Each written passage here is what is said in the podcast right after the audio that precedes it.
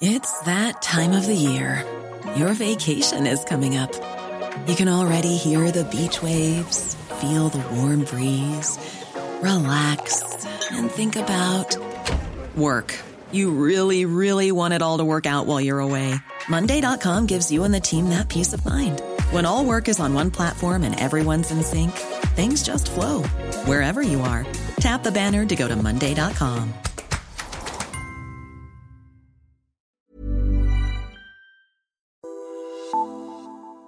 Du lytter til Politisk Stuegang, Altingets podcast om sundhed med Ola Toft. Hvilke af Socialdemokratiets valgløfter skal vi holde øje med i det nye regeringsgrundlag og i økonomiforhandlingerne? Og hvad har Liselotte Bæks gjort for sundhedsvæsenet? Det skal vi blandt andet tale om i dag i Politisk Stuegang. Her har vi også besøg af Elsa Schmidt. Hun tog sin egen medicin, da hun gik fra at være direktør for Sundhedsstyrelsen, og så blev sygehusleder på Hvidovre Hospital, hvor hun havde været læge 25 år før. Det blev ikke på alle måder et positivt gensyn. Nu er hun stoppet på Hvidovre Hospital og leverer i dag en dystopisk analyse af det danske sundhedsvæsen. Mit navn er Ole Toft, og jeg er sundhedspolitisk analytiker på Alsinger. Og som sædvanligt, velkommen til dig, Leif Vestergaard Pedersen, tidligere regionsdirektør og direktør i Kraftens Bekæmpelse, og nu medlem af Medicinrådet øh, for Danske Patienter og Etisk Råd. Tak for det. Og goddag til Tom Mogensen, tidligere vicedirektør på Hvidovre Hospital, og nu professor i sygehusdrift ved Langsu University i Kina, og nu formand for Lungeforeningen. Ja, det er rigtigt. Men det er jo en øh, hård opgave, du kommer på. Øh, politikerne de river jo ikke lige frem øh, nyfødte ud af kuvøserne for at sikre flere ressourcer til ældre lungepatienter, eller tager jeg fejl? Nej, du tager ikke fejl. Øh, etisk Råd har jo lavet en øh, betænkning af, omkring prioritering i sundhedsvæsenet, hvor de jo netop påpeger, at lungesygdom er, er nærmest nedprioriteret, og, og det er rigtig øh, trist, fordi det at have en alvorlig lungesygdom er virkelig, virkelig ubehageligt, og øh, det er virkelig begrænsende for ens liv. Så der er rigtig, rigtig mange danskere, som, som lider af alvorlig sygdom, som trænger til mere fokus. Jeg så, at I har øh, 18.000 medlemmer. Øh, sidst jeg tjekkede, og det er en del år siden, der, der var det markant færre. Og jeg tjekkede i 2010, der havde I indtægt på 600.000 på medlemskontingenter og bidrag. I 18 er det steget til 7 millioner. Det er, hvad, hvad er der sket? Jamen, jeg, Ungeforeningen har jo før min tid jo øh, arbejdet ihærdigt på at lave oplysning omkring lungesygdomme, også på at være medlemmer, fordi en, en, en forening kan ikke gøre noget uden sine medlemmer, og øh, det har været rigtig succesfuldt øh, at få sat øh, lungesygdomme på dagsordenen, hvad det angår. Øh, så, så det er et hårdt arbejde, der er ligget bag. Og man kan sige med øh, øh, stadig flere ældre, og så er det vel også en stigende kundebase, øh, I har. Øh, ja, det kan du sige, øh, og desværre kan man sige, så følger de unge godt med. Øh, der er alt for mange unge, der ryger i dag, øh, og øh, det er, det er trist at se, fordi det er en meget ubehagelig tilværelse, de går i møde. Øh, Torben, vi har jo i en gang tidligere snakket lidt om øh, Lungeforeningen og mm. Hjerteforeningen og samspil der, øh, og ting, der kunne være nogle perspektiver og noget øh, mere styrke ved at se samarbejde mellem de to organisationer. Er det noget, I overvejer i Lungeforeningen? Det tror jeg helt bestemt. Det er i hvert fald noget af det, jeg vil sætte på dagsordenen. Det er samarbejde med andre patientforeninger inden for det samme område. Der er en lungekræftforening, der er Astma Energiforbundet. Altså, der er en masse foreninger, som, som arbejder inden for det samme område, og netop hjertesygdom og lungesygdom hænger jo sammen blandt andet ved, at cigaretter er en af årsagerne til, til begge sygdomsgrupper, så, øh, så, så der, er, der er potentiale for et godt samarbejde, det er jeg helt sikker på. Så Lungeforeningen overtager øh, Hjerteforeningen i en, uh, en fusion. Det bliver spændende jeg at lave. Jeg tror, man skal lade være med at sige, at nogen overtager hinanden, men bare det, at man spiller sammen, det vil være en kan, fantastisk styrke. Ja. Og også, øh, selvfølgelig også sammen med kraftens bekæmpelse, fordi der har vi også øh, øh, ret mange snitflader i virkeligheden. Men så skal jeg byde velkommen til dagens gæst, Elsa Schmidt. Og det er ikke uh, tilfældigt, at vi har dig på besøg, fordi du har været på en ret imponerende karrieremæssig rejse. Du er special i samfundsmedicin. Du har været læge siden øh, uh, 1982, blandt andet på Hvidovre Hospital. Så rykkede du ind i uh, centraladministrationen, blandt andet 15 år i Statens Serum Institut, 10 år i uh, Sundhedsstyrelsen. Du endte der som uh, direktør, men havde også inden da ansvar blandt andet uh, for øh, beredskabet under influenza-pandemien for præcis 10 år siden, og du har også været øh, forebyggelseschef i en periode i styrelsen. Øh, senere i din karriere, så blev du visdirektør på Hvidovre Hospital, hvor du stoppede i marts, efter du og ledelsen var sådan øh, enige om at være uenige om øh, vejen frem på hospitalet. Øh, og Else, jeg tænker, du er med som kommentator i dag, men uh, indledningsvis så skal vi uh, tale lidt om din uh, analyse af sundhedsvæsenets uh, tilstand. Min uh, sammenfatning, det er, at øh, du mener, at øh, sundhedsvæsenet det risikerer at brænde sammen, eller det brænder sammen, hvis ikke personalet på gulvet, lederne og politikerne begynder at opføre sig helt anderledes. Else, hvad, hvad skyldes det? Jamen, øh, min erfaring sådan fra det der frygtelig lange liv, som du lige har, har ridset op, øh, det er jo, at øh, vi har et rigtig dygtigt personale. De er rigtig dygtige når, til at udrede og behandle patienter, men de vilkår og de strukturer, der er i sundhedsvæsenet, de næsten umuliggør det. Altså folk, de, de knokler, og vi har jo, der er veldokumenteret ikke antallet af patienter, vi lukker ind øh, på sygehusene, det vokser og vokser, og vi er simpelthen nødt til at kigge på det, og, og synspunktet fra mig er, at, at der gør det ikke bare at sende flere penge. Vi skal altså ned og pille ved både organisering og ledelse og måske også kompetencer. Og det, øh, det kommer vi til at gå i detaljer med. Men sådan lige helt overordnet, det er jo egentlig ret sjældent, man ser en øh, tidligere direktør for en sundhedsstyrelse, som så kommer ud og skulle, øh, man kan sige, smage sin egen medicin som øh, hospitalsleder. Hvad var det største chok over, det havde jeg ikke lige regnet med, hvis der var nogen, det kan være, det var helt som du forventede? Altså umiddelbart, da jeg gik ind, fordi som du ridsede op, så da jeg forlod klinikken, så var det Hvidovre Hospital, jeg forlod, øh, sådan, og øh, så var jeg 25 år væk, og så gik jeg ind. Og så var det jo selvfølgelig alt sammen fuldstændig det samme de samme afdelinger lå de samme steder. Der var ganske mange af de personaler, jeg mødte, som også var de samme. De var også ligesom jeg selv blevet mere rynket og grå. Så umiddelbart, så tænkte jeg, jamen du godeste, nu har jeg brugt 25 år af mit liv på at prøve at, at udstikke, jeg ved ikke hvad, gode, gode idéer til, til forbedringer, og, og det var så ikke sket. Og når det så er sagt, og lige når man når at, at kigge øh, sig lidt omkring, øh, så er der selvfølgelig hele specialiseringen af, af sundhedsvæsenet, som jo på mange måder er godt, men det har jo så også en pris på, på nogle andre planer, og det kan vi måske også snakke lidt mere om for patienterne. Og der er også det, der er meget tydeligt, og som måske hænger også sammen med den specialisering, det er patienterne. De patienter, der ligger i sengene, øh, er rigtig syge i forhold til, da jeg forlod videre over der i, i 89, for der lå rigtig mange, det vi kalder causa socialis, altså patienter, som jo dybest set faktisk ikke hørt hjemme på hospitalet, men når man har åben 24-7, så, så ender man jo nogle gange også at være øh, dem, der skal løse problematikken. Øh, men jeg mener, at, at selve organiseringen, arbejdsgangene, kulturen er forbavsende lidt forandret. Ja, øhm, du talte i telefon om behov for en række faggrupper skal gøre noget helt anderledes. Lad dem tage, tage dem øh, enkeltvis sygeplejersker. Hvad er det, du ser, at hvis vi skal løse de her problemer, hvad skal der så ske i forhold til sygeplejersker? Altså umiddelbart på mig, så, så ser det ud til, og det er jo også det, er en, der er en udfordring, det er, at den uddannelse sygeplejerskerne gennemgår, den er kommet måske lidt langt væk fra de her meget syge patienter, der ligger på hospitalerne. Så hvis vi taler sygeplejersker, der skal ansættes i hospitalerne, så er de ikke fuldt øh, forberedte. Og nogle gange øh, med de rekrutteringsproblematikker, vi jo har, øh, der er der måske en ung sygeplejerske og så en lidt ældre om aften-nat som til, til over 20 svært syge patienter. Og det er altså meget, meget svært for de her unge, så de holder lidt ud, de skifter lidt, øh, fordi det, det er jo sådan set nemt for dem at, at få job et andet sted. Og så efter et stykke tid, øh, når de har måske en, to, tre, noget i den stil år på, på bagen, så søger de øh, væk til, det kan være projekter, kvalitetsområder, det, forskellige udviklings, eller øh, en master, hvis de kan være heldige at, at, at få penge til det. Og så lægger de jo kitlen. Så de, det er simpelthen for hårdt at være sammen med patienterne, sådan som man gør det i dag? Ja, og så er der hele dokumentationen. Ja, jeg, jeg, jeg tror, vi må sige, at, øh, at når der ligger rigtig mange øh, syge patienter inde på alle stuerne, og, og, og nu om dagen, ikke, hvor vi jo bygger alle vejene, og vi bygger indestuer, det er der sikkert også rigtig meget godt i, men det gør jo ikke opgaven nemmere, og jeg var blandt andet ude på Hvidovre, hvor vi kiggede lidt på, jamen, kan man overhovedet gå forbi stuen og så se patientsengen, og det så ud som om, at det kunne man måske ikke. Så det vil sige, at man også skal bruge tid på at komme ind og kigge. Altså, det, ja, der, der, der, der bliver nogle udfordringer her, som, øh, som skal løses. Torben og Leif, øh, for mange projektsygeplejersker, er det noget, I har lagt mærke til eller bidt mærke i?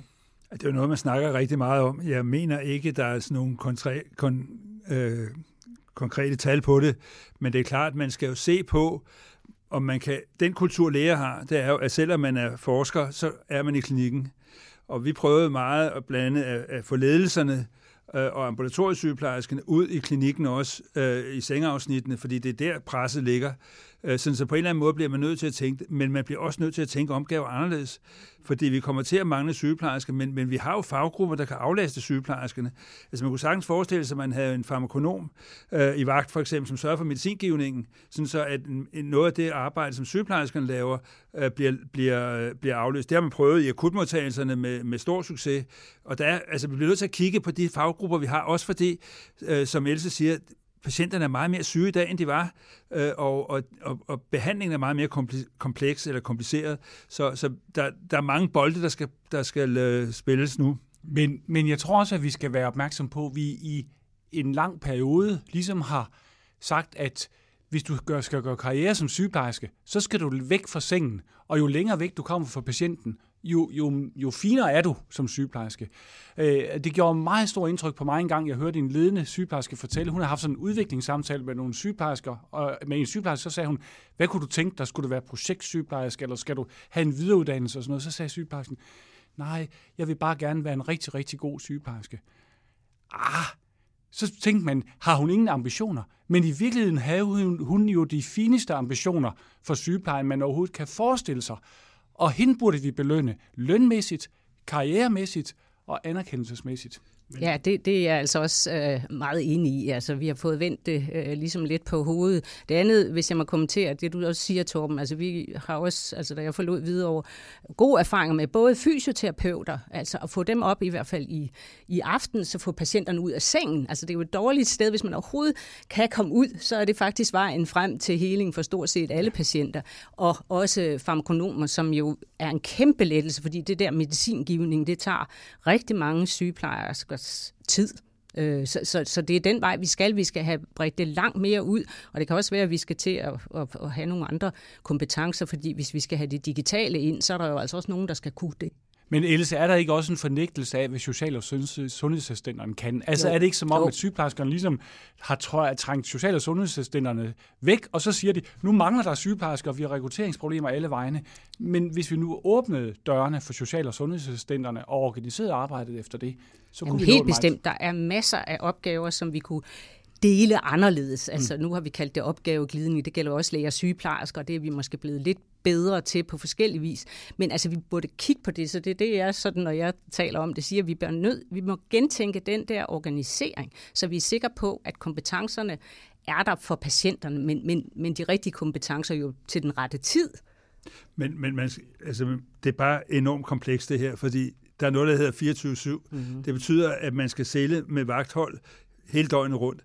Og hvis man flytter for mange sygeplejersker væk til en anden personalegruppe, f.eks. socialassistenter, så, så skal sygeplejerskerne pludselig have de sygeplejersker, der er tilbage, have rigtig mange vagter. Så, så det, er ikke, det er ikke sådan en quick fix, det her. Det er noget, man virkelig skal tænke sig om.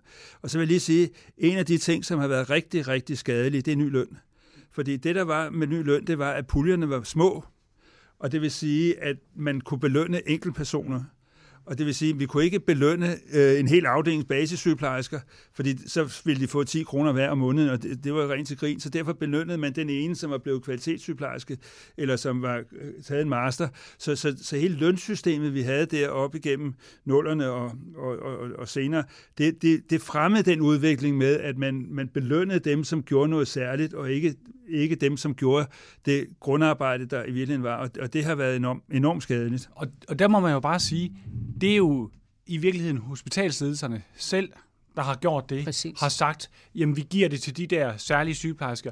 Man kunne jo godt have sagt, at øh, vi har her har vi 20.000 kroner i en pulje, dem deler vi ud til to syg- basissygeplejersker, som, som, som alle er enige i, er dem, vi bliver glade om for at være i vagt sammen med, fordi de er bare super gode sygeplejersker. Jo, og der er, og der er virkelig meget hospitalsdirektionerne i virkeligheden kan beslutte mm. selv, ja. men som man ikke, mener jeg nødvendigvis, så bruger sin magt til at beslutte men, men man skal også passe på, at man ikke indfører topstyring en gang til. Men, men, men det andet er jo, at, at rigtig mange steder er det jo teamsamarbejde.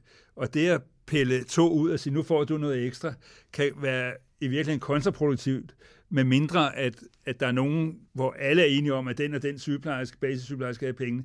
Men sådan er det ikke på alle afdelinger. Og, altså, så det, det er meget, altså belønninger virker jo på en eller anden måde, men det kan jo lige så godt virke skadelige, som det kan virke fremmende. Men det har du helt ret i, Torben. Men, men hvis det er sådan, vi går og siger, der er ingen karrierevej for den almindelige sygeplejerske, og vi kommer kun til at belønne alle dem, der vil væk fra, for, for, for patienterne, så er vi nødt til at sige, hvad kan vi gøre? Det er ikke nogen nem vej at gå, men man er nødt til at gøre det, for ellers forsvinder de bedste sygeplejersker til nogle stillinger, hvor det er vigtigt, de er, men det er jo mere vigtigt, det var ved patienterne. Ja, og lige nu ikke, så kan de forsvinde til almen praksis og til kommunerne, fordi man slipper for vagterne. Og vagterne er virkelig det store issue, fordi det er kvindefag, det er unge kvindefag. Vi kender det fra sygeplejersker, vi kender det fra jordmøderne. Det er et ja, et mareridt næsten at få det til at gå op. Men når vi har åben 24-7, så må vi jo virkelig tale med store typer, når de går ind i uddannelsen. Husk, at du skal arbejde jul og påske og pinse og søndag og hvad ved jeg. Men, men hvis de bare forsvinder ud i kommunerne og almindelig praksis, så er, det ikke, så er det fint, altså i virkeligheden, jo, jo. fordi det er jo hospitalets opgave at uddanne til, og vi har behov for at løfte, så, så det er ikke problem. Problemet bliver, når de forsvinder væk fra patienterne.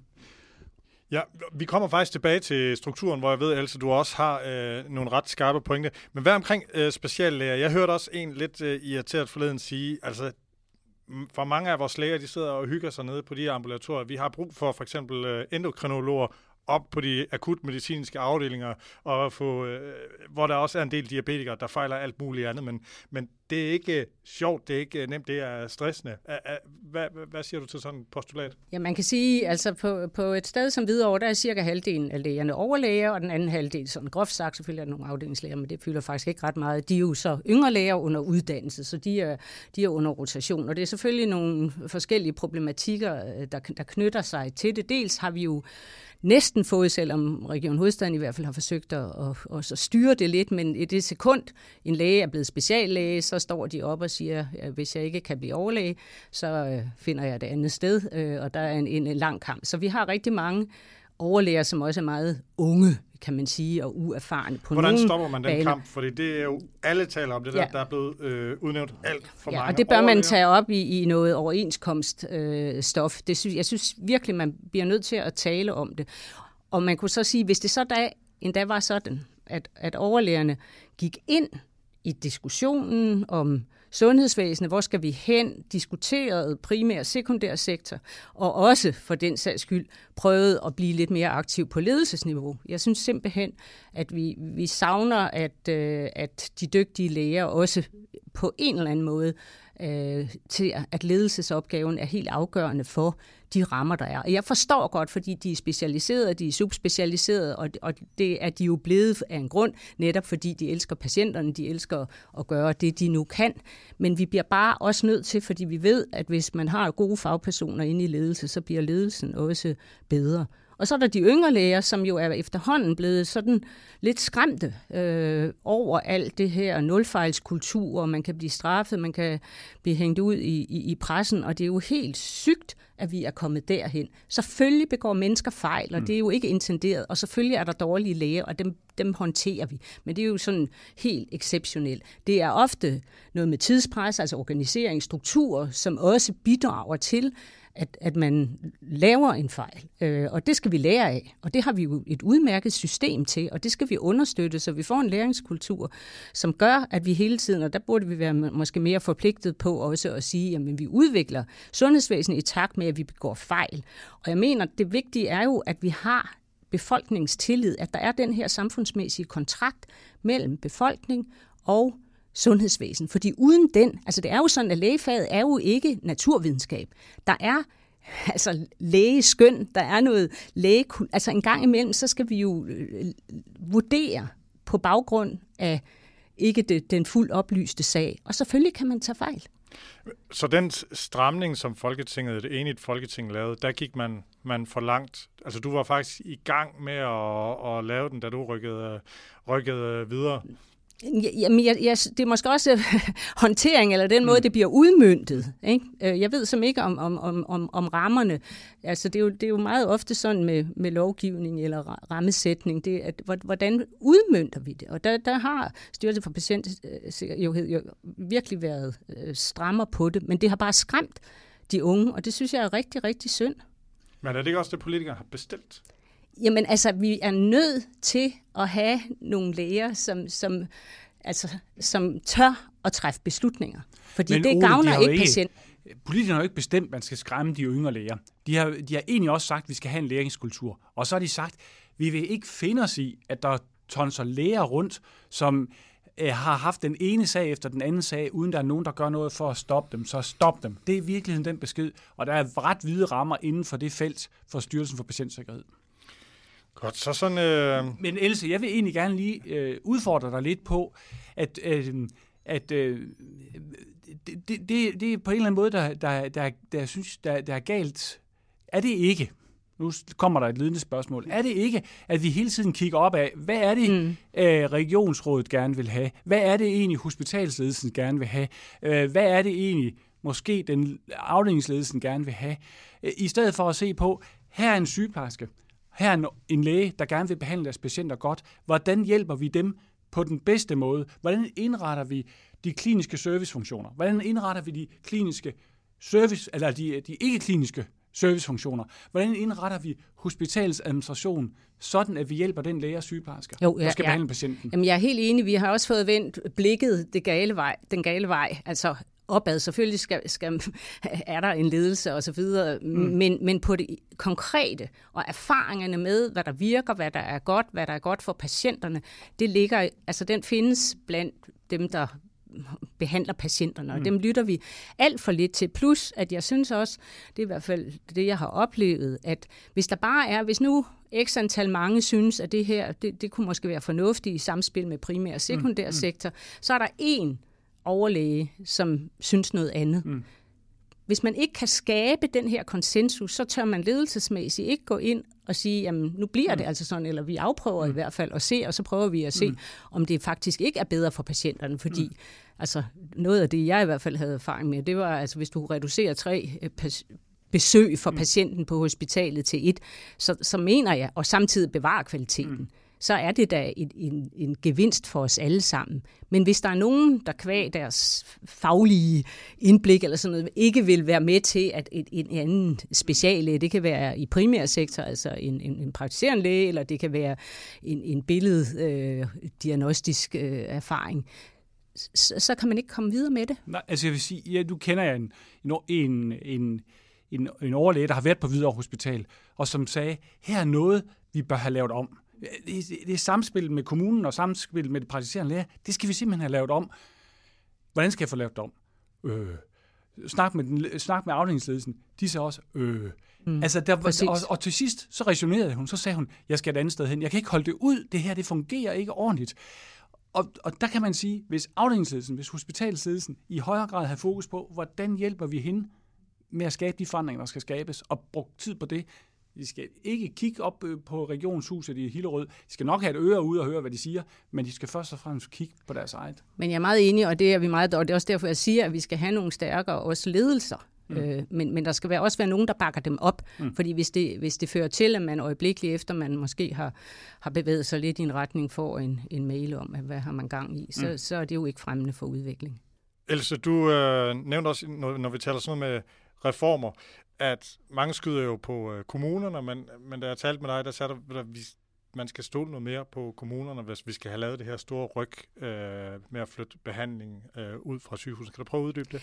Ja, både kommuner og, og, og ikke mindst også de praktiserende læger. Det har i hvert fald været min. Altså mange har ligesom med, jamen, de praktiserende læger, ja, og, og de er jo sådan generalister skal kunne lidt, men hvis en praktiserende læge mener, her er altså en patient, der er noget galt, jeg kan ikke lige sige, hvad det er, så skal vi ikke begynde at sige, Nå nej, men nu må vi se, hvor kan vi putte patienten ind i systemet. Der skal være en langt bedre, og man kan jo også udnytte i dag, altså, og det mener jeg, vi er helt, altså det bliver vi tvunget til lige om lidt, han er sagt, om vi vil det eller ej, så kan vi lige så godt ville det, fordi så kan det være, at det bliver mere effektivt. Men altså, vi kan jo udnytte hele kommunikationen. Det er jo ganske let at prøve at være i dialog med speciallægen, så man ikke behøver at have patienterne ind og så videre. Der er jo mange ting, man godt kan afklare, hvis man er lidt i tvivl, og så vi ikke bare forlader os på at sige, at du kan gå ind på en hjemmeside, og der er en vejledning på side et eller andet, og så kan du læse den, og så kan du se, hvad det er, vi anbefaler. Det dur bare ikke. Så, så jeg mener, at, øh, at, at vi skal have, også have noget tillid til hinanden i det der væsen. Og jo, Altså kommunerne, ikke? De, de, de, de skal da have et kæmpe kompetenceløft, ikke? men jeg tror bare ikke, vi kan gøre det ved at sige, at når I ikke kan, så må vi hellere løse opgaven. Vi skal sørge for, at de kan. Der er ingen tvivl om, at vi skal, vi skal gøre det nemmere at være, altså i virkeligheden, jeg plejer at sige det der, at man skal altid sørge for, at den næste får det så nemt som overhovedet muligt, som inddraget i patientbehandling. Og så skal hospitalerne være mere åbne over for, altså vi diskuterer meget det her med, at, at, øh, at de praktiserende læger skal have mulighed for at trække på diagnostisk udstyr, uden at man skal gennem speciallæger. Men, men det var der godt nok modstand mod, øh, skal jeg hilse at sige. Så, så, så modstanden ligger ikke kun på det ledelsesmæssige. Der er meget kultur i det her som, som, øh, som virkelig kræver, at man, man får set sig om. Men, men jeg tror, vi bliver tvunget til det øh, under andre omstændigheder, fordi øh, der, pengene kommer jo ikke drøsende ned øh, til sundhedsvæsenet. Så, så opgaven bliver jo også at få, få alle medarbejderne med til at, at, øh, at gøre det så godt som overhovedet muligt. Øh, set fra et andet synspunkt. Og den anden ting, vi bliver nødt til at kigge på, det er jo den måde, man laver vejledninger på. Fordi rigtig mange vejledninger er jo lavet ud fra amerikanske øh, vejledninger, vi kalder internationale vejledninger, men, men hvor, hvor der jo er en naturlig interesse i at have så mange ambulante kontroller som overhovedet muligt. Og igen det, altså hvis hvis Styrelsen på Patientsiden kommer efter en, hvis, ikke, hvis der står en vejledning, man skal have kontrol hver tredje måned, og så siger, det behøver du ikke, og så kommer efter en, så får man jo ikke det her op at stå. Man skal virkelig tænke anderledes, men, og som Else siger, det her med, at det her med at have faste kontroller, hvor meget skal vi det? For hvilke sygdomme er det nødvendigt? Og hvor meget er det bedre, at patienten ringer ind, hvis de har det skidt? Øh, men igen, det, man kan jo hurtigt forestille sig, at hvis man gør det for eksempel med brystkræft, og så dukker der et eller andet op, og så har man ikke fulgt en retningslinje, og så, så er helvede løs. Ikke? Så, så det, det er nogle diskussioner, vi skal have så hurtigt som overhovedet muligt, men det er noget, som, som kræver, at alle er åbne for, at tingene, ikke kan, tingene kan bare ikke blive ved, som det er i dag. Nej, og vi bliver nødt til at have den ude i det åbne. Det er ikke ja. i lukkede, hverken lægefaglige eller lukkede sundhedsledelseskredse, fordi det er, jeg synes, det er den der samfundsmæssige kontrakt, vi har med befolkningen. Vi er nødt til at have det ude i det åbne og sige, vi, vi vil gerne prioritere, og vi ved jo, befolkningen, altså med 18-13 og sådan noget, hvis, hvis man ligesom siger, jamen du, dem, der har virkelig liv og død behov, det accepterer vi jo alle sammen, hvis vi sidder her ondt i knæ, han er sagt, at de kommer foran os. Så det er jo ikke, fordi vi er nogle umenneskelige, krævende kræ i virkeligheden. Men vi skal jo ligesom forstå, hvorfor er det? Mm. Ikke? Og det, det, det mener jeg, vi skal have en, en tydeligere Nu vil jeg tage den kasket på, det hedder patientforeningsformand, fordi der er ingen tvivl om, at patienterne har måske nogle andre ønsker, end det vi tror. Der er lige lavet en undersøgelse, jeg læste, som viste, at at grunden til, at øh, de store hospitaler ligger dårligere end små hospitaler i, i patienttilfredshedsundersøgelsen, det var fra USA, som jeg husker det, det er i hvert fald en engelsksproget artikel, det er simpelthen, at det patienterne værdsætter, det er den øjenkontakt, det, det er overskueligheden, og det kan godt være, at man bliver mere rask på de store hospitaler, men det er bare ikke det, de værdsætter. Men det er vel ikke engang sikkert, at man gør. Nej. Der er jo meget af det, vi yder, som jo ikke er dokumenteret og bidrag altså, Jo, jo, men, men, men, ja, ja, men, men, men, men igen, det, det er bare det, den kasket, det er, at man skal jo spørge patienterne, hvad synes I, der er det med det her? Hvad, hvad, hvad, hvad vil være godt for dig at, at lave af, af systemer? Fordi hvis vi gør det selv, uden at inddrage de patienter, som det virkelig handler om, så, så laver vi bare et eller andet igen, som patienter måske synes er, er spild af tid. Det er helt rigtigt, Torben. Vi skal have patienterne øh, med øh, på råd. Vi skal også have genopfundet tilliden til patienterne. Og, og d- d- vi har jo rigtig mange patienter, der godt kan klare tingene. Og så skal man sørge for, at de patienter, der ikke kan klare det, sådan set får den superbe behandling på hospitalet med alle de kræfter, vi kan. Vi, og så kan vi virkelig øh, give kræfter til. Og jeg synes i virkeligheden, man kunne godt give den udfordring til, til sundhedsvæsenet. Øh, kom nu med dokumentation for, at rutinemæssige kontroller, de nytter noget. De både øh, virker, og de nytter. Hvis I kan komme det, så kan I opretholde dem, ellers så skal de afskaffes. Men det bliver svært for dem. Godt. Else, lige her til sidst, øh, tre forbedringer, som du har oplevet i sundhedsvæsenet, sådan de tre bedste forbedringer, tre sådan paradigmeskifter, eller som du ligesom vil fremhæve? Ja, hvis det er over det lange perspektiv, øh, så, så vil jeg jo sige faktisk kræftpakkerne, som jo sprang ud af en krise, ja. som jeg også selv øh, var, var en del af, fordi øh, det var mens Lars Løkke var sundhedsminister, og det var Sundhedsstyrelsen, der jo ikke havde, havde levet op til, øh, kan man sige, sikring af patienternes rettigheder. Og, og, og de pakker tror jeg, vi alle sammen er meget øh, stolte af og kan se, hvor meget de har forbedret.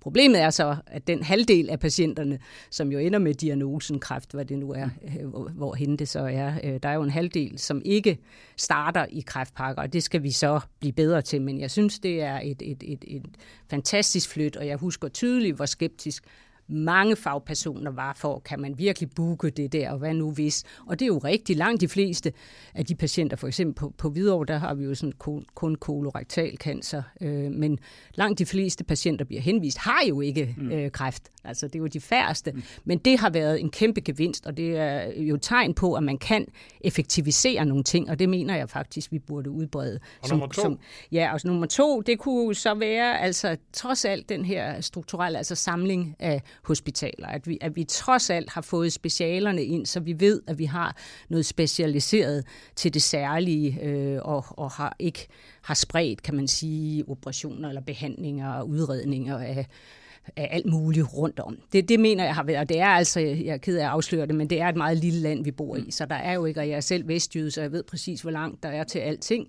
Øhm, vi bliver bare nødt til at, at, at, at sige, at det har været en god ting, det vi ikke har, har gjort ordentligt, det er jo så det, at vi har så bare rykket alle patienterne med, og det, det skal vi have rettet op på. Og så tror jeg bare lige nu, altså jeg synes egentlig, at den her tanke om patientansvarlig læge, det at, at, at der er en, en person, det synes jeg egentlig for ligesom at tage noget andet, som ikke sådan er strukturelt. Det synes jeg egentlig også er, og jeg håber meget, at det kommer til at lykkes, og jeg kan jo ligesom se, at der måske er tegn på, at det bliver udvandet lidt, og det vil jeg nok være lidt ked af. Ja, det kommer vi nok ind på øh, øh, senere. Og Else, så burde du jo også som forebyggelse, gamle ja. forebyggelseschef sige, det paradigmeskift, vi lidt ser i holdning til tobak nu her politisk, det må vi også sige. Det er altså ja, men er det sundhedsvæsenet?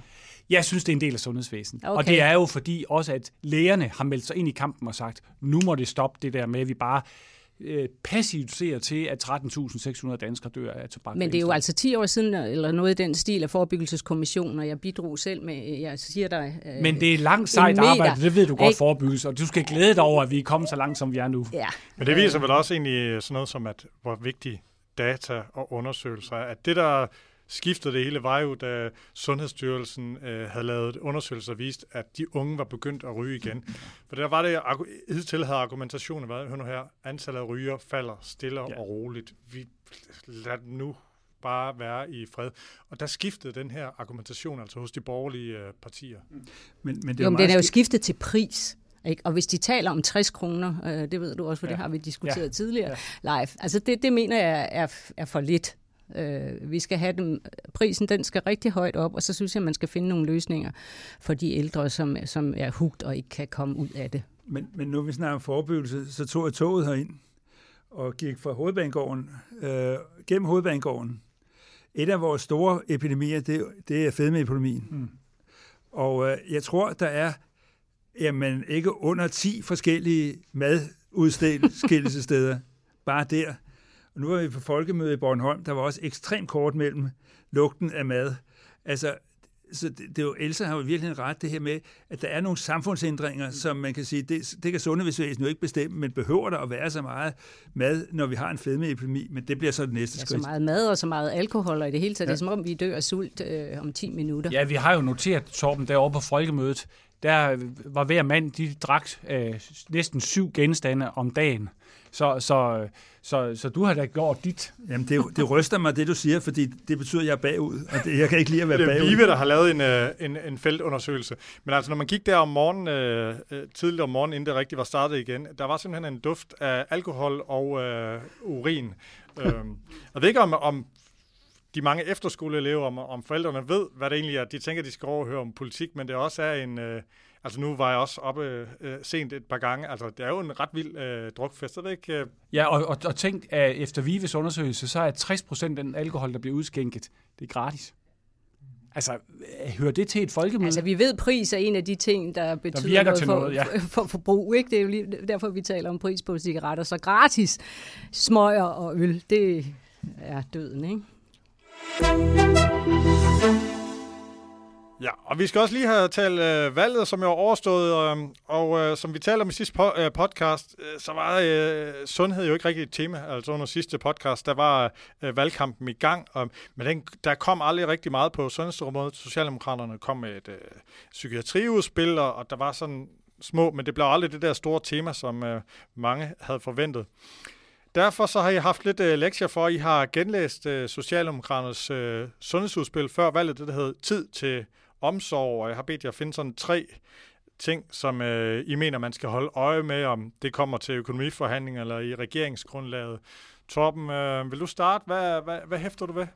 Altså, jeg hæftede mig ved nærhed. Øh, altså, det her med, at, at nærhospitaler, jeg er meget spændt på, om det kommer med. Øh, fordi altså, ordet nærhospital, det, det, det er et dårligt ord, som vi har snakket mange gange om, men, men, men, men får man flyttet noget ud i, i primærsektoren? Får man fokuseret på det? Får man tilført ressourcer derude? Og der kommer så det næste, jeg lægger mærke til, det er de tusind sygeplejersker. Altså, det, det er jo rigtig slagord, ikke? Men, men, men de findes jo ikke. Øh, og, men bliver der afsat de mange, øh, jeg tror det er 500 millioner, øh, bliver de afsat til det, til at øge nummeringerne i sundhedsvæsenet? Og så synes jeg, det jeg lægger mærke til, det, jeg, altså nu prøver jeg at læse det igennem igen, og jeg, jeg indrømmer, at at, at det gik lidt hurtigt, men jeg læste det et par gange. Jeg kan ikke se noget om psykiatrien i, i Socialdemokratiets udspil. Der kom så et psykiatriudspil mm, ja. under valget, kan man sige. Ja, men, men, men jeg er spændt på, om psykiatrien kommer med, fordi psykiatrien er i den grad lidende øh, i vores øh, sundhedssystem. Så, så det er de tre ting, jeg er meget spændt på. Hvad med dig, Leif? Altså, jeg hæfter mig ved den patientansvarlige læge, og jeg er, som Else lige antydede før, bekymret for, at man ved at udtynde det, ved at sige patientansvarlig læge eller patientansvarlig sygeplejerske hør nu her, øh, det patienterne har brug for, det er en patientansvarlig læge. Og øh, det er afsindig vigtigt, at den her medicin, og det er medicin for patienterne at have en patientansvarlig læge, det virker i forhold til helbredelse og mindre øh, brug af medicin. Det virker også for personalet ved, at man bliver mere tilfreds, hvis der er, at man kommer til at arbejde med patientansvarlig læge. Det viser de erfaringer, vi har indhentet i Danmark. Det viser det også Hey, it's Ryan Reynolds, and I'm here with Keith, co star of my upcoming film, If, only in theaters, May 17th. Do you want to tell people the big news? All right, I'll do. Sign up now and you'll get unlimited for $15 a month in six months of Paramount Plus Essential Plan on us. Mintmobile.com slash switch. Upfront payment of $45 equivalent to $15 per month. Unlimited over 40 gigabytes per month. Face lower speeds. Videos at 480p. Active Mint customers by 531.24 get six months of Paramount Plus Essential Plan. Auto renews after six months. Offer ends May 31st, 2024. Separate Paramount Plus registration required. Terms and conditions apply if rated PG. Øh, andre steder, og meget tyder på, at man faktisk sparer penge ved det. Så derfor er det en, en af de vigtigste reformer, det danske sundhedsvæsen står overfor, og jeg er lidt bekymret over, at det er som om patientforeningerne lidt har glemt det. Lægeforeningerne har lidt glemt det, og Sundhedsstyrelsen måske også lidt har glemt det. Det skal op på den sundhedspolitiske dagsorden for fuld tryk igen, fordi det er noget af det vigtigste for patienterne og for lægerne. Nu vil jeg spørge, Else, du kommer jo lige fra øh, sygehusdriften. Mm. er det noget, I arbejdede med? Og ja, Så. øh, jeg var projektleder eller implementeringsansvarlig. Jeg sad i styregruppen i regionen omkring patientansvarlige læger, og jeg synes, øh, ledelserne derude øh, arbejder rigtig seriøst med det. Jeg, jeg er helt enig i, altså alle de patienter, jeg også har talt med, altså for dem betyder det rigtig meget. Det, det er sådan en sikkerhed, det er en livline, og så kan man sige, i hvert fald dem, der var begyndt at, at have fået tildelt, det var jo ikke sådan, at de ringede hver, hver aften. Hvad med sygeplejerskedelen? Det der med at udvide, endnu flere skal have? Er Jamen, vi har jo prøvet alle mulige øh, kontakt. Jeg ved ikke hvad. Jeg har selv prøvet at være patient en gang, hvor jeg også fik sådan, altså, og det var, så prøvede jeg at ringe på nummeret. Det var egentlig lidt bare for sjov, og så var det jo sådan en telefon, du kunne ringe igen på mandag øh, klokken 10. Okay. Altså, det kan La- jo ikke bruges. Leif, du har to mere, ikke? Ja, Ja. ja. altså så er, vil, vil jeg følge lidt med i det, det initiativ, Socialdemokraterne har til en særlig indsats til de særligt udstø, udsatte borgere, en støtte til de særligt udsatte borgere. Det synes jeg er vigtigt, og i virkeligheden også noget af det, vi har snakket lidt om, at det er dem, der skal skabes plads til øh, på hospitalerne en særlig plads til. De taler lidt om social sygeplejersker, men kan måske også gøre det på nogle andre områder. Men det perspektiv, synes jeg er rigtig vigtigt. Og så måske et andet kerneproblem. Det tredje, det er, det Socialdemokraterne har lanceret som tjenestepligt for nyuddannede læger i almindelig praksis. Det er nok lidt en skidt titel, man har givet det, men, men jeg synes jo, at lægeforeningen har et medansvar til, hvordan sikrer vi patienter i hele landet en praktiserende læge. Øh, og, og lidt for meget har, har, har de sat, lagt armen over kors i lægeforeningen og sagt, det der, det duer ikke. Nej, nej, så fortæl os, hvad der duer. Der har jeg det egentlig gode ting at være på folkemøde, fordi jeg ved nu, at øh, efter sommerferien, der er jeg ret sikker på, at øh, en af lægeforeningerne vil komme med nogle andre forslag til, hvad kan man gøre i stedet for det er, su- det er super godt. Jeg så godt, at Christian Freitag havde et indlæg, hvor, der, hvor han kom med 10 forslag, og det var nogle gode forslag. Men, men, det, men det, de skal være med til at løse problemet. Det skal ikke bare være sådan noget med, at det hjælper lidt på vejen. Vi skal have løst problemet. Øh, og, og jeg vil sige, personligt synes jeg, at det faktisk vil være rigtig godt, at når man er færdig med sin speciallægeuddannelse, så får man lige et halvt år mere i almen praksis. Og jeg vil sige, hvis man skal være lægelig chef fremover i det danske sundhedsvæsen, så skal man have arbejdet i almen praksis mere end det, der var en del af KPVU-uddannelsen, efter min mening. Men, men, ja, men det... jeg, jeg er meget enig, og jeg synes, det er problematisk i hvert fald, hvis man bare tager de helt nyuddannede øh, og sender ud, fordi almen praksis er også en svær disciplin, ikke? Så, så, så man må finde noget andet, men jeg er også enig i, altså lærerne må, altså det er en dyr uddannelse, som vi får for skatteborgernes penge, og på en eller anden måde er der, altså i mit sociale sind, også noget payback-forpligtelse. Øh, så, så det skal der findes en løsning på. Altså, jeg er meget spændt på, om lægeforeningen kom med noget, som ikke koster frygtelig mange penge. Altså, mm. altså det, man kan sige, det er jo, at, at hvad kan lægeforeningen bidrage med, uden at det koster samfundet penge? Den, den opgave, synes jeg, man skal løse, fordi der er masser af andre ting, der kommer til at koste penge i sundhedsvæsenet, også til gavn for lægerne. Men, men, men øh, det her, det, det, det, det, der må man have komme med nogle forslag, som ikke koster penge. Leif, har du noget tre det var tre. Altså, jeg kunne godt ja. have flere, ja, men altså, ej, ej, du sagde, at jeg skulle holde mig til tre. Ja, så er det Else. Ja, men jeg, jeg var helt med på den der med almen praksis og nyuddannede. Øh, og, og så har jeg faktisk skrevet det her med mere tillid øh, til de ansatte. Altså lidt friere rammer. Øh, det, vi har jo berørt det på forskellige vis før, og, og der er forskellige patientkategorier forskellige steder. Jeg synes, man skal prøve at, at løse op. Øh, et er selvfølgelig, at der skal være øh, nogle retningslinjer, og behandlingen skal være øh, i princippet den samme, uanset hvorhen i, i Danmark. Men de ansatte bruger altså rigtig mange kræfter på noget, som de ikke er særlig glade for, og så har de mindre tid til det, de gerne vil gøre. Det vil, det vil jeg gerne lige se, hvordan jeg, øh, det, det, der står mindre kontrol og, og unødig byråkrati. Og der er, er det ikke sådan noget, politikerne jo, jo, har jo, sagt? Jo, det har de sagt i, i tidernes morgen, men nu vil jeg bare, du, altså kan man sige, prøve at holde dem op på det, for jeg mener faktisk, at der ligger en masse spild og vi kan ikke tillade os at lave alt den spild i et dyrt, dyrt sundhedsvæsen, når vi har brug for netop øh, ressourcer. Ikke? Og men, så... men, men for at komme lidt ind på det der, fordi det er jeg meget skeptisk over for. For det første har jeg let efter det spild i overvis og bedt folk om at komme med det, og det er meget svært. Det, der er rigtig vigtigt, det er, at vi skal vide, hvordan det går vores patienter. Altså, vi bliver nødt til at vide, hvordan resultaterne er. Fordi det, det handler jo liv og død og helbredelse, det her. Men det skal jo ikke, det skal jo ikke altså problemet er, at, at de her kvalitetsmål, øh, eller kvalitetsdatabaser, eller hvad man vil kalde det, de bliver opfattet som kontrol. Og det er jo ikke meningen. Meningen er jo, at man skal kunne se, hvordan det går med, med sine patienter, fordi problemet er, at hvis ikke man måler på det, så tror man, det går rigtig godt, og så kan det faktisk gå rigtig skidt.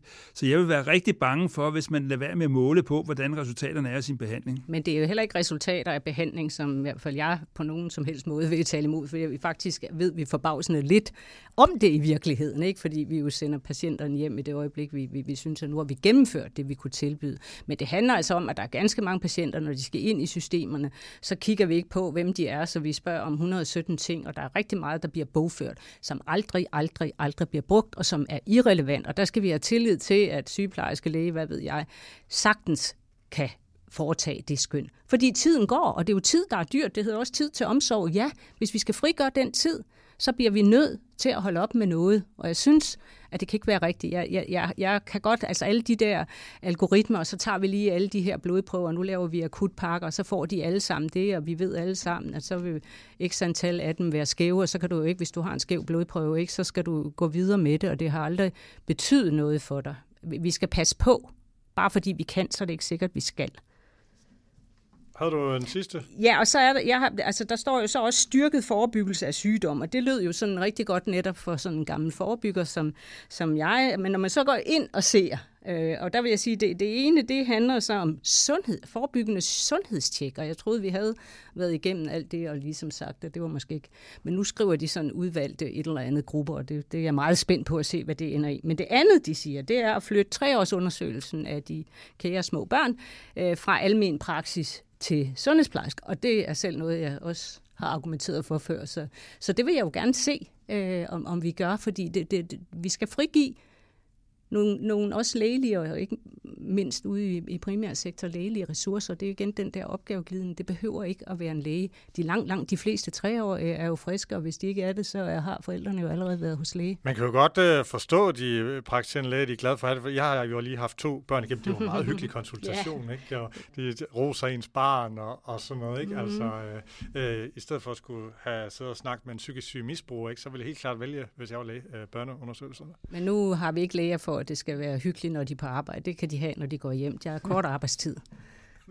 Ja, men et eller andet sted, altså man skal finde ud af, om det reelt betyder noget. Mm. Og, og et eller andet sted, så skal der jo være et bånd mellem en praktiserende læge og en familie, fordi hvis ikke man kun kommer, når man er syg, så, så, så har man jo ikke det bånd mere, fordi for, folk bliver jo først syge. Altså nu er jeg den lykkelige vinder af at have haft to børn, eller har stadigvæk to børn. Nu er de jo så voksne, ikke? Og gør nu, hvad de selv vil. Men da jeg havde den, så gik jeg, jeg havde en læge, og det ene barn, fordi jeg var sådan, vi havde delebørn, så, så vi havde overhovedet ikke den samme læge. Så, så der er jo mange varianter nu om dagen. Det er ikke, hvad det har været. Men man kan sige, det er jo der, at de forebyggende helbredssamtaler faktisk kan begynde at blive interessant. Øhm, de, den, den diskussion, der var, handlede jo om, at hvis man kaldte folk ind til forebyggende sundhedssamtaler på et hospital, så fandt man ud af, at det havde ingen effekt. Nej, fordi hvilken, hvilken commitment var der mellem, mellem mig som, som øh, person og så en eller anden tilfældig sygeplejerske, velmenende sygeplejerske? Nej, hvis min egen læge kaldte på mig og sagde, Leif, jeg skal lige snakke med dig, fordi du er nu nået en alder, hvor, hvor vi har godt af lige at få set på dig, så er det et helt andet commitment. Og det er det, er det sundhedsvæsenet skal forstå, at nogle af de her ting, det er altså kontekstafhængige. Altså, der er forskel på, om den praktiserende læge laver en forebyggende helbredssamtale, eller en tilfældig sygeplejerske øh, velmenende Men jeg, ja, det er også derfor, jeg siger, at jeg er interesseret ja. i at se, hvordan det bliver foldet ud. Ja, men, ikke? Fordi men, det, det kan lande godt, og det kan også lande rigtig skidt i min yes. optik. Men problemet er, at hvis man rigtig skal forebygge, så er det jo en samfundsopgave. Ja. Så er det ikke et forhold mellem din, den enkelte læge og den enkelte patient. Fordi det, det virker ikke. Altså, det kan man se på overvægt. Altså, folk kan jo ikke tabe sig, jo, hvis de får en operation. Men, men, men, men, men det er jo samfund... Altså, jeg er bange for, at man fokuserer så meget på det enkelte individ, at man glemmer, at de rigtig store samfunds... Altså, de rigtig store forebyggelsestiltag... Altså, grunden til, at, det begyndte for alvor at, at, at falde med rygning, det var jo, at man gjorde det meget sværere at ryge. Ikke? Altså, og det var jo ikke en enkelt lægesamtale mellem en læge og en ryger. Altså, det, det er det, man hele tiden skal huske. Nej, det, det er jeg enig i, Torben, men må, det, det er ikke det ene eller det andet. Det er jo en kombination af nogle af de her ting. Og dem, vi kan finde ved de forebyggende helbredssamtaler, det er jo, det er jo dem, hvor det er sådan, det er næsten skrevet, men vi undgår, at det skrider helt, så det bliver virkelig alvorligt. Men det bør jo være en del af ydelsen. Altså jeg for mange, mange år siden, netop da jeg var forebyggelseschef i, i styrelsen, der prøvede jeg også at få hvad kan man sige, forbindelse med indlæggelser, at man, man, man screenede for altså max, altså genstandsgrænser og så videre, og så fik det overført i epikriserne, så man ligesom gjorde os egenlæge begribeligt. Vi har forsøgt at tale om det her, og, og har henvist eller tilbudt et eller andet. Det kan være rygning og så videre, og det kunne også være noget med kost. Øh, så det er ikke hospitalet, der gjorde det, men det var jo helt umuligt at komme igen med. Men, men, men problemet er igen det, hvordan sikrer vi os, at vi får dem, som har behov for at komme til den type, frem for dem, som, som alligevel følger sundhedsrådene. Ikke? Det er jo altid det problemet. Ja, vi, vi skal også lige øh, runde, øh, at øh, magten er jo skiftet fra rød til blå blok, og det betyder at Dansk Folkepartis sundhedsordfører, Liselotte Blikst, hun kommer til at få en lidt mindre fremtrædende rolle, og det har der været en skrive, del skriverier om, og Altså, man kan vel godt sige, at en hel del forskere, øh, fagfolk og læger har haft lidt stramt med Liselotte Blikst. Altså, hun har været modstander af sådan mere hårdhændet tobaksforebyggelse, øh, stor fortaler for mere brug af alternativ medicin, har, var en af dem, som virkelig pressede på for at få sundhedsministeren til at få den her forsøgsordning i gang med cannabis. Øh, under HPV-sagen var hun ude og anbefale, at man øh, satte vaccinationsprogrammet på, på pause. Uh, Tyved-sagen har hun øh, også øh, advokeret. Det er sådan noget, der i hvert fald har, har givet hende øh, kritik. Hva, hvad, hvad siger I? Øh, fordi der er no, en del, der har fremhævet, nogle andre, der har sagt, jamen hun har været de sådan øh, oversete patientgruppers øh, talerør, og hun har virkelig gjort meget for dem. Hvad siger I? Har, har Blikst, har hun været en positiv, haft en positiv effekt på det danske sundhedsvæsen og sundhedspolitisk øh, debat? Altså det, man kan sige, det er, at hun har i hvert fald skabt debat, øh, og, og det er jo fuldt legitimt. Øh, jeg synes, at nogle af hendes synspunkter er forkerte. Men det, der ryster mig lige så meget, det er jo, at de ændringer, der er vedtaget, øh, det er jo vedtaget af et bredt folketing, nærmest enig folketing. Så det er jo ikke kun Liselotte Blikst, øh, der, der, har, der har stået for det her, men, men, men og, og hele den der idé med, at man går ind og blander sig i, hvor, hvor skal en diagnose stå, eller hvad for noget medicin skal patienterne have. Altså, jeg har ikke noget problem med, at hvis folketingsmedlemmerne får lov til at skrive recepter, for min skulle ingen alarm, det må man bare vedtage en lov om, men, men, men det er en helt gal spor, men, men det er jo ikke kun hende, der har stået for den gale udvikling. Nej, medicinsk cannabis, det var hele Folketinget undtagen konservativ, så var der det her med... Øh, øh ME-sagen, altså det kronisk træthedssyndrom, det var alle partier. Ja. Så har det været omkring det her med at tillade manipulation af halsvivler. Det var alle partier undtagen Socialdemokraterne, sådan som jeg husker det. Øh, men Leif, du har jo været øh, direktør i Kraftens Bekæmpelse, og du ved, har været, haft dialog med Hvordan, øh, hvad er sådan din?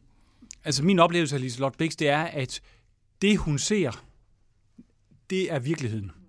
Altså, og, og, og, og det, man ser, er selvfølgelig også en del af virkeligheden, men det er ikke hele virkeligheden. Hvis hun ser en pige, der har oplevet bivirkninger af HPV-vaccine, så har hun oplevelsen af, at så har hun den virkelighed, at der er bivirkninger øh, ved HPV-vaccinen, og det rammer frygtelig mange piger. Øh, og det, det er i virkeligheden det, der er en del af problemet, det er, at, at hun bliver for unuanceret, fordi at, at virkeligheden er mere end det, hun ser og, og hun skal hun skal anerkende, altså, og, og, og det er i virkeligheden en vigtig lære øh, til, til, til, til mange politikere, det er, at virkeligheden er mere broget end den øh, virkelighed, man bliver præsenteret for.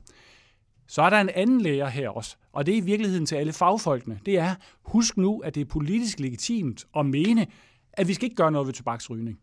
Vi kan synes, det er forkert, men det er politisk legitimt. Men det, det, det, men det vil være fagligt ubegrundet at sige, at tobak er ufarligt. Altså, øh, man skal, man skal kunne skelne mellem de der, øh, hvad der er faglighed og hvad der er politik. Og så synes jeg faktisk, at det er lidt kedeligt, at, at, øh, at der er nogen, der begynder at, at bringe Liselotte Blikst op på en pedestal som de, de, de svages talerør. Det har hun også gjort. Hun har haft ørerne åbne for mange forskellige patientgrupper, og det er fint, og det er godt. Og jeg kunne godt ønske mig, at der var flere politikere, også regionalpolitikere, der tog den rolle på sig. Men hun er bestemt ikke den eneste. Og problemet har lidt været, at det hun har set, det har hun gjort til den fulde virkelighed, i stedet for at, at, at være opmærksom på, at hun ser kun et del af virkeligheden. Og så er jeg enig med Torben, så er det trist, at der er mange andre sundhedsordfører, der har hoppet med på Liselottes vækst opfattelse af virkeligheden. Else, du har jo også øh, oplevet Blik som øh, embedsmand i øh, Sundhedsstyrelsen. Hvad, hvad er sådan din... Øh... Nej, men jeg er sådan set meget enig i, i meget af det, der er sagt, men jeg synes må, måske noget af det, Leif øh, sagde her til sidst, at det er altså rigtig vigtigt. Altså, politikere, de, de må jo mene mange ting, og det er klart, man kan mene noget om, hvorvidt det ene eller det andet skal forbydes. Men når vi møder det faktuelle, øh, så bliver man lidt trist. Altså når man hører politikere ligesom nærmest stå og, og sige, at månen er en grøn ost eller noget i den stil. Det, det, det synes jeg er, er rigtig, rigtig trist, og jeg kommer selv til at tænke på, altså netop under influenza-pandemien, øh, mm. der var det faktisk sådan, at når vi klarede det med mindst panik og mest glat i det her land, fordi det er der faktisk lavet EU medlemskabsundersøgelser på, så skyldtes det øh, en ting, og det skyldtes, at sundhedsministeren og de andre politikere holdt sig ude af det. Mm. Accepteret, at det her, det var nok ikke noget, hvor, hvor man skulle politisere. Det var en faglig sag. Og jeg har hørt også oppositionens øh, repræsentant, om jeg så må sige, til debatter efterfølgende, sige, at vedkommende var fristet mange gange, mm. men valgte alligevel at holde sig ude af det. Øh, og der er bare nogle gange, øh, hvor politikere altså må, må, må, må tænke sig om. Og så er der selvfølgelig en masse andre sager, hvor, hvor de skal synes, øh, hvad de synes vil, fordi det er jo det, de bliver valgt på. Det er jo øh, nogle standpunkter, men det bliver trist, når, når man taler mod bedre vidne. Jeg kan jo kun udtale mig som uh, journalist, og journalister de kan godt lide, at politikere tager telefonen, også selvom at uh, yeah. vedkommende ved at nævne noget kritisk. Og der, der har jo været meget debat om nogle politikere, der ikke vil møde pressen, men der, uanset hvor kritisk uh, man har, der tager uh, to Liselot uh, telefonen. Men det, det kommer hun til at se og gøre fortsat, fordi hun stopper jo ikke som, som sundhedsordfører. Nej, hun er et meget venligt menneske, og jeg ja. synes også, hun er god til at, at lytte. Ja. Altså på og den, det, måde. den respekt det er, skal man have ja, for hende, synes det jeg helt er rigtigt, sikkert. Det, det synes jeg er meget sympatisk. Og vi har også en øh, navnenyt. Vi får jo en ny formand for Diabetesforeningen. Det bliver Torsten Lauritsen, der er diabetesforsker og tidligere praktiserende læge. Han øh, blev valgt i øh, øh kampvalg mod den øh, hidtidige formand Troels Schulz, tidligere politibetjent. Hvad, øh, ja, det skal også lige siges, at, at han er faktisk er blevet sygemeldt, så der kommer til at gå noget øh, tid, inden han øh, kan, man sige, kan begynde at sætte sit præg på foreningen. Men lige helt kort, de har også fyret deres direktør for et stykke tid siden. Hvad tænker I? Øh, Diabetesforeningen, de har jo fået Danmarks, eller diabetesområdet har jo fået Danmarks historiens største private donation, altså på sammenlignet med alle andre områder. Ikke 7,5 milliarder til nye centre, og der bliver også løbende penge til forskning, og der er en di- diabeteshandlingsplan 2 nummer. Altså, er alt ikke øh, okay på det område? Er det ikke... Øh, Jamen, jeg tror, altså, jeg tror desværre, at i, i, i en forening kan der ske det, at der kommer personflyder.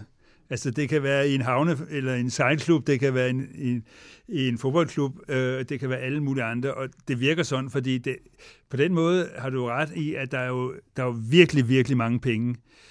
Det, der selvfølgelig kan være humlen i det, er jo, at, at, at hvor, hvad er behovet for Diabetesforeningen, når nu der kommer så mange penge? Altså, er, kan de virkelig sætte sig tilbage og sige, at problemet er løst?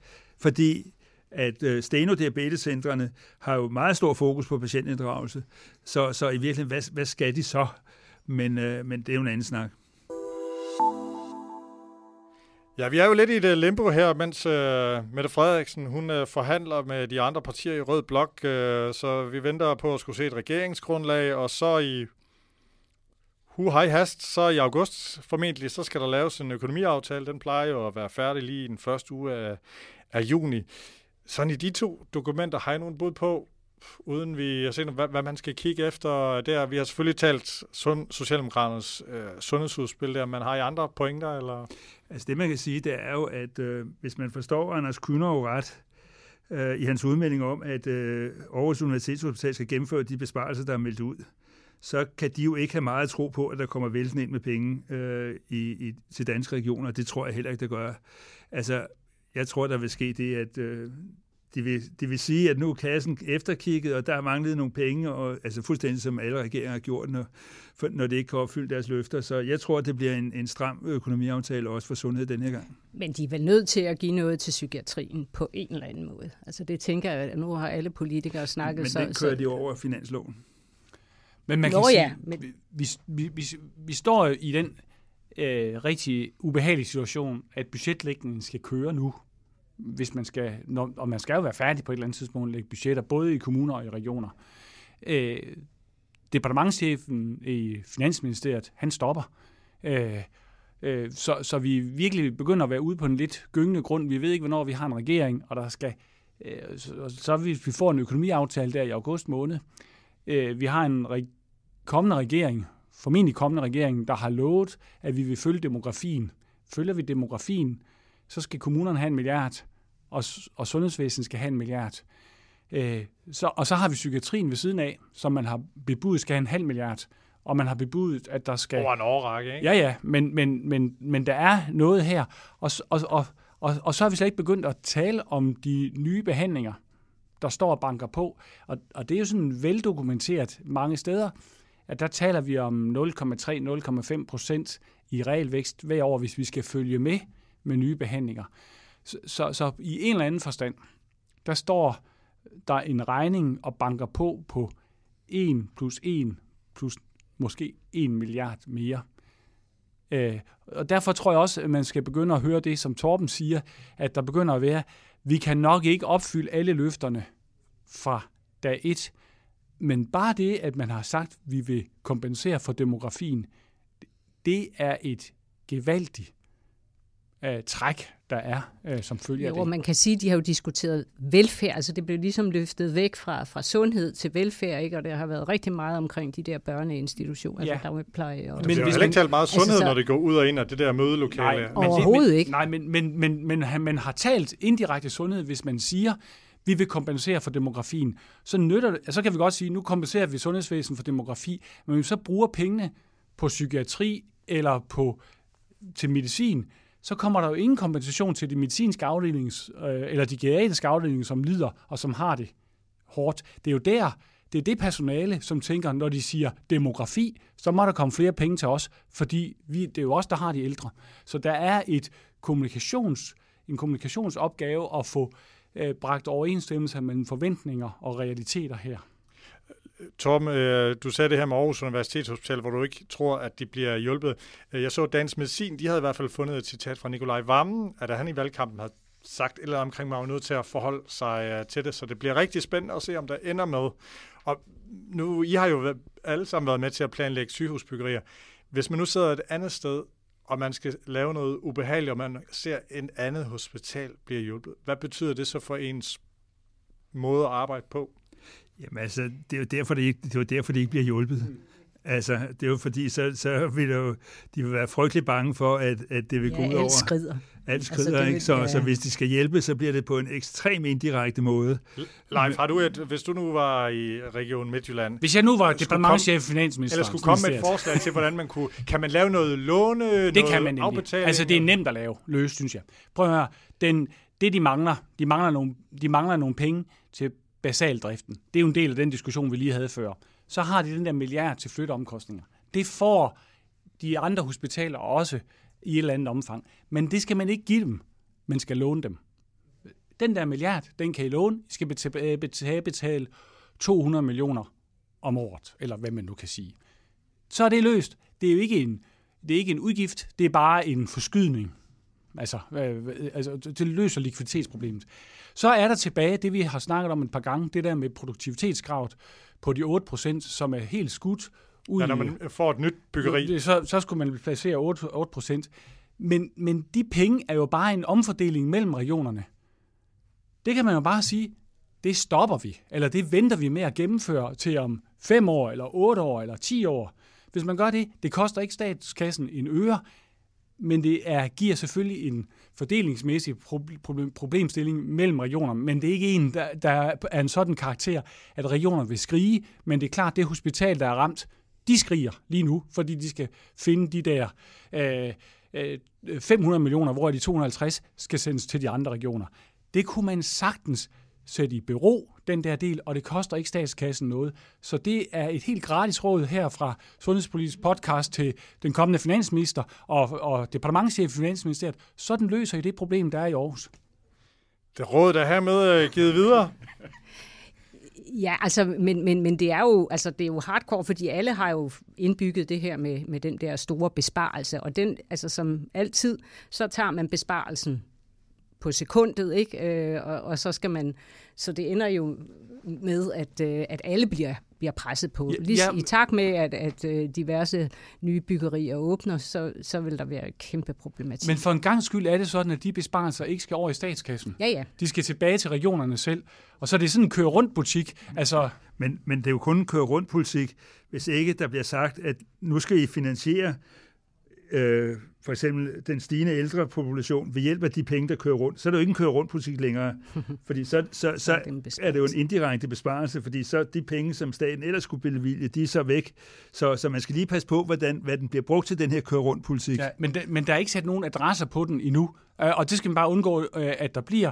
Og så skal man jo også sige til Aarhus Universitetshospital, nu har I ligesom sluppet for det der.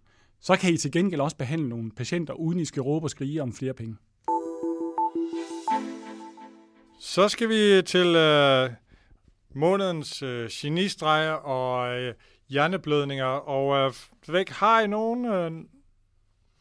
Ah, ah, altså, jeg, der var en, som jeg tænkte, ah, det er en af mine ellers gode ven, Jakob Rosenberg, som jeg har meget stor respekt for som forsker, men som politiker måske, ah, han laver et stort Facebook-opslag, hvor han skriver, at øh, alt eller, stort set hele besparelsen skal lægges på det administrative personale.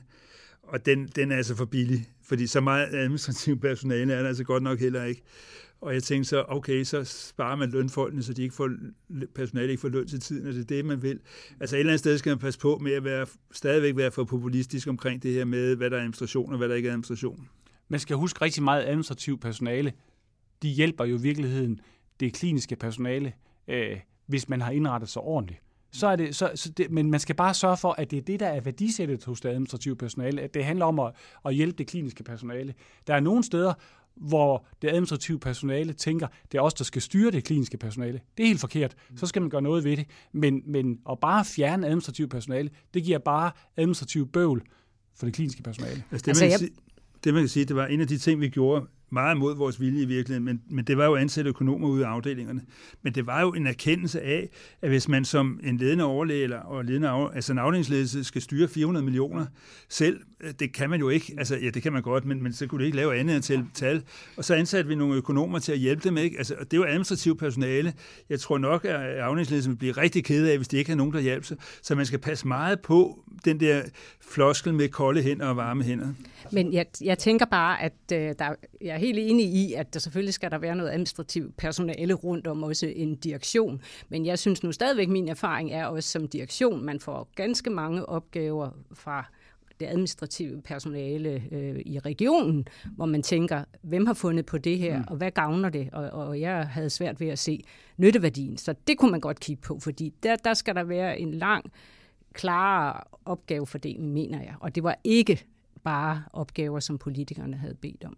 Nej, men det handler om en kulturtænkning, ja, mere ja. end det handler om, jeg, at de øh, gør de overflødige. Men jeg, ja. jeg, jeg støtter også, at, at øh, man selvfølgelig kan man organisere det, men det skal jo gøre, altså det skal udtales eksplicit fra, fra absolut den, den øverste ledelse.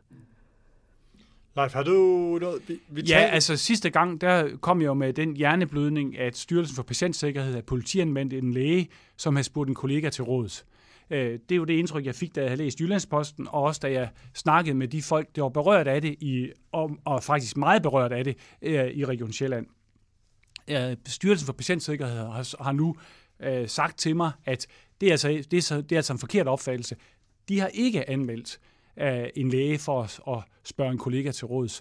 Så, så jeg bliver nødt til at sige, det var ikke en hjerneblødning, men det er på en eller anden måde en blodprop i hjernen, at man går ud i Jyllandsposten og kritiserer en læge, øh, uden at have talt med ham, og uden at prøve at have afdækket sagen. Øh, og det, det er i virkeligheden noget af det, vi var lidt inde på før. Jeg, jeg kan godt forstå, at Styrelsen for Patientsikkerhed vil vise handlekraft, og at de er der, og at de er patienternes beskytter. Men hvis de skal være patienternes beskytter på lang sigt, så skal de altså sørge for, at at, man har, at, at vi helt generelt har tillid til dem, og at de i virkeligheden meget mere understøtter det med at have et lærende sundhedsvæsen. Jeg tænker, at vi måske skal have øh, Styrelsen for Patientsikkerhedsdirektør øh, på besøg. Altså på folkemødet øh, har de jo deres eget telt, og jeg kan høre i de der debatter, at tit kommer der spørgsmål, hvor hun så kan sige, jamen sådan er det ikke. Reglerne er ikke øh, sådan. Der er også ret mange myter, der, øh, så det kunne være sjovt, at øh, de kom og øh, kom med alle jeres øh, kan man sige, påstande og vurderinger og, få, og høre hendes, øh, høre hendes øh, svar. Må ikke også øh, Søren Brostrøm, der er direktør i Sundhedsstyrelsen, han er rimelig glad for at få det område skubbet ud fra.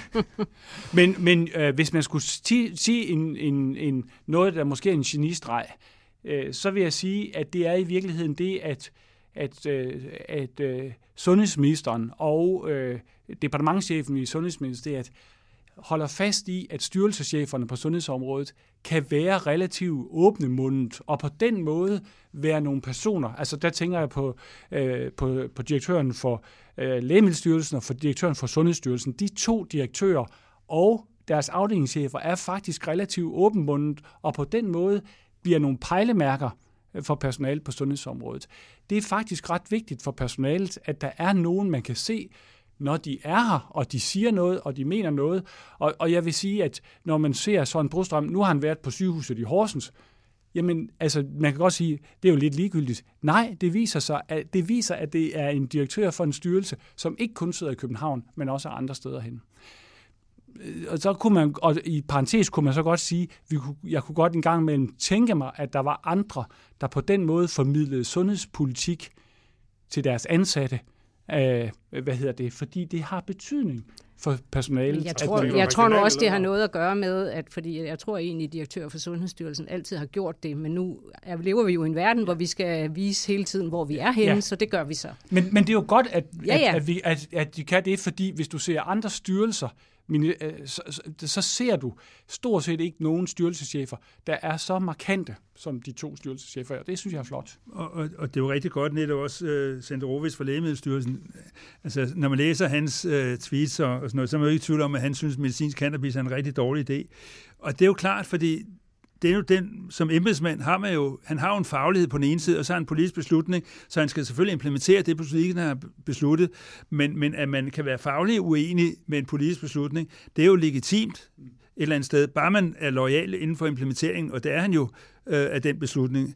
Så, så derfor, men, men det, hidtil har det jo været sådan, så at, at bare det at ytre den mindste kritik af en politisk beslutning, jo nærmest at være set for, for, for det mest illoyale landsforræderi, man kunne udsætte sig for. Og, og, ja, ja arm, armslængde, ja, armen har været kort i perioder. Den har været meget kort, og, øh, og, og der tror jeg, i sådan nogle faglige situationer, fordi de styrelserne mister troværdigheden blandt fagpersoner, hvis de siger noget, som, som alle kan se er rent sort. Ja. Altså, jeg har jo været politisk journalist også på andre områder i øh, øh mere end 10 år. Jeg har aldrig set en styrelsesdirektør udtale sig så kritisk, øh, som Thomas øh, har gjort, og øh, tidligere, hvor man har set noget lignende, jamen så har det gået ganske få uger, så er vedkommende ikke direktør mere. Men det siger vel også egentlig noget om politikerne, eller departementchef Per Ockels, øh, at der er en bevidsthed, at det skal de have lov til, og der er, det jo, øh, der er jo bare meget snak om, hvordan politikere ellers påvirker embedsværket, men det må de jo så ikke gøre på sundhedsområdet. Altså, hvorfor tror I det er Jamen, jeg tror, at Per Ockels har en meget, han, han har en ekstrem viden om sundhedsvæsenet. Han har jo været i en stort set alle positioner, undtagen at være læge. Øh, selv, selv, det kan man godt være i tvivl om. Han ikke også har i KL. man er i tvivl om, men, men, men, men han ved jo også godt, at hvis en styrelse som Sundhedsstyrelsen og som Lægemiddelstyrelsen, hvis de skal kunne bevare en faglig troværdighed, og, og styrelsen kan ikke fungere uden faglig troværdighed, så bliver man også nødt til i de her beslutninger, hvor der er faglig voldsom uenighed øh, med det politiske niveau, jo kunne melde ud på en ordentlig måde, og det synes jeg både Søren Brostrøm og, og Rovis gør, at, at det her det, det er ikke jordens klogeste beslutning set ud fra et fagligt synspunkt, så længe man er lojal over for implementeringen af beslutningen, og det, det er det jo. Altså, der er jo ingen, der kan mistænke hverken Søren Brostrøm eller, eller Rovis for at være illoyal. Så de jo. Ja. Altså, så mister man jo jobbet. Men, men, man, man, og, og, og det er jo rigtigt, der er god, nemlig god grund til at anerkende Per Ockels for det, men i virkeligheden også de to sundhedsminister, vi har haft i, i de seneste fire år her, som jo har også accepteret det og har set en fordel af det, tror jeg. Jo, men, men der er mere end det i det, ikke? fordi det er også noget med, at går pressen ind og, og borer i sådan nogle, altså hvis man nu kunne finde en udtalelse, hvor der var et eller andet kan. Hvis pressen borer, så kan du sagtens, nu taler vi om politikere, hvor, hvor pressen så siger, hvad synes du om det? Og så siger de, jamen det er også for galt. Og så er der jo pludselig lagt øh, en eller anden bane. Så det har også noget med det at gøre, at man ikke har har været interesse, eller ikke været optaget af det. Ja, der selvfølgelig, ting. og selvfølgelig fordi man holder sig tæt over i den faglige bane, der, der begynder ja. der er pressen ikke helt så interessant, Nej, interesseret. Præcis. Nej.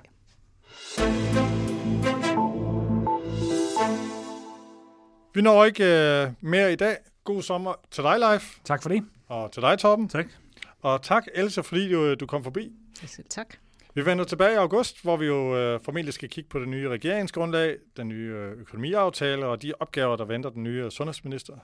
Det bliver så øh, spændende, så nu gælder der egentlig bare om at få den her sommerferie overstået hurtigst muligt, tænker jeg.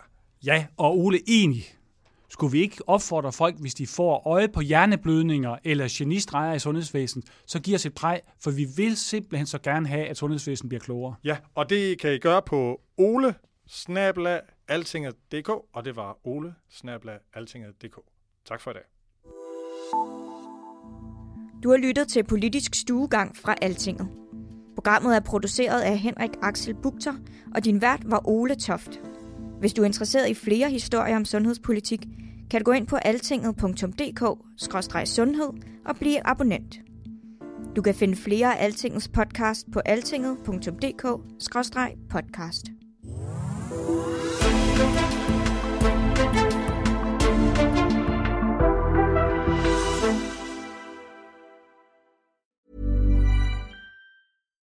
When you need mealtime inspiration, it's worth shopping Kroger, where you'll find over 30,000 mouthwatering choices that excite your inner foodie. And no matter what tasty choice you make, you'll enjoy our everyday low prices, plus extra ways to save, like digital coupons worth over $600 each week. You can also save up to $1 off per gallon at the pump with fuel points. More savings and more inspiring flavors make shopping Kroger worth it every time. Kroger, fresh for everyone. Fuel restrictions apply.